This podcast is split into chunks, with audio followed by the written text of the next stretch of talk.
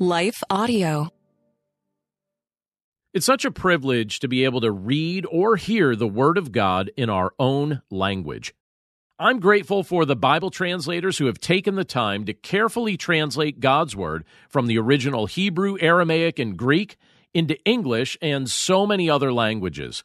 It's hard to imagine what life would be like and what it would be like to go through life without access to the Word of God.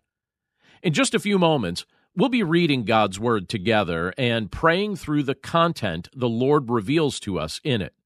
But before we do that, let's pause for a very quick message from the sponsors of today's episode. Hi, everyone. If you've been injured in an accident that was not your fault, listen up. We have legal professionals standing by to answer your questions for free. Call now and find out if you have a case and how much it's potentially worth. Call 800 497 4410. I'm here with spokesman John Wolf. So, John, tell everyone listening who should call right now. Well, Maria, first off, thank you for having me here. It's always nice to answer the listeners' questions. Now, as far as who should call in, anyone who's been injured in an accident and think you deserve compensation, give us a call right now. 800 497 4410. You'll find out if you have a case and how much it's potentially worth. Thanks, John. You heard it, folks. Take advantage of this opportunity and call now 800 497 4410. Advertisement sponsored by Legal Help Center may not be available in all states. You're listening to Daily Devotions with Pastor John. I'm John Stange, and today's devotion is inspired by Psalm 103, verse 13, which says, as a father shows compassion to his children, so the Lord shows compassion to those who fear him. Apart from the Lord's intervention in our lives, where would we be? We would be lost. We would be going about life in such a way that we'd be inevitably piling up regret after regret, struggling to figure out why things aren't coming together for us. Apart from the Lord, our lives were a mess. We had no hope. We had no sense of unconditional love. Our future was bleak as we were destined for eternal condemnation. Yet He looked at us with compassion and intervened on our behalf. It's an amazing thing to consider just how precious we are to the Lord. In love, He predestined us to be adopted into His family.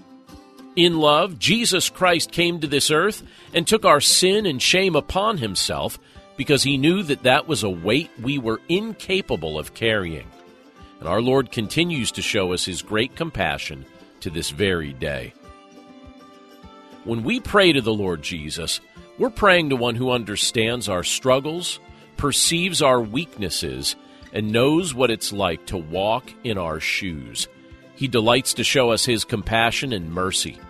And as he does so, we are drawn closer to him through whom we find ultimate solace. Let's pray.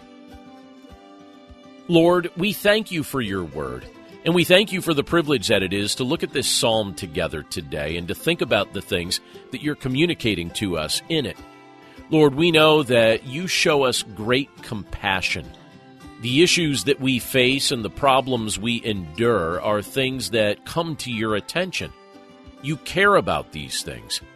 You care about our future. You care about what we're enduring right now. And you've orchestrated things in such a way that our relationship with you can be restored through your Son, Jesus Christ.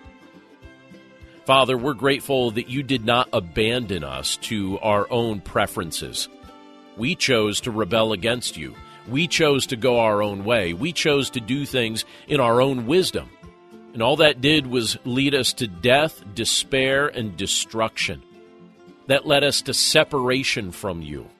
But because you're compassionate toward us, and because you care about us even when we make foolish mistakes, you gave us the privilege to come to faith in your Son, Jesus Christ, to repent of our unbelief, to repent of our foolishness, and to walk with you as men and women who truly revere and respect you like we should. Father, we're grateful for the fact that you continue to teach us what it means to respect you. And we pray that in all contexts of life, that glorifying your name would be a high priority for us. In fact, Lord, we pray that that would be our highest priority, because that's what you created us to do. So, Lord, thank you for your love. Thank you for your care. And again, we thank you for your compassion that you've shown to us in so many ways. And we're grateful, Father, that we can rest secure in your presence right here and right now.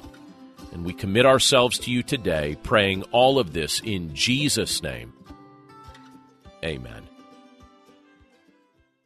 Hey, everybody, I'm Dale. And I'm Tamara. We're hosts of the Kainos Project podcast, where we help you tackle ancient Christian truths in an everyday settings. To learn more and subscribe, go to lifeaudio.com.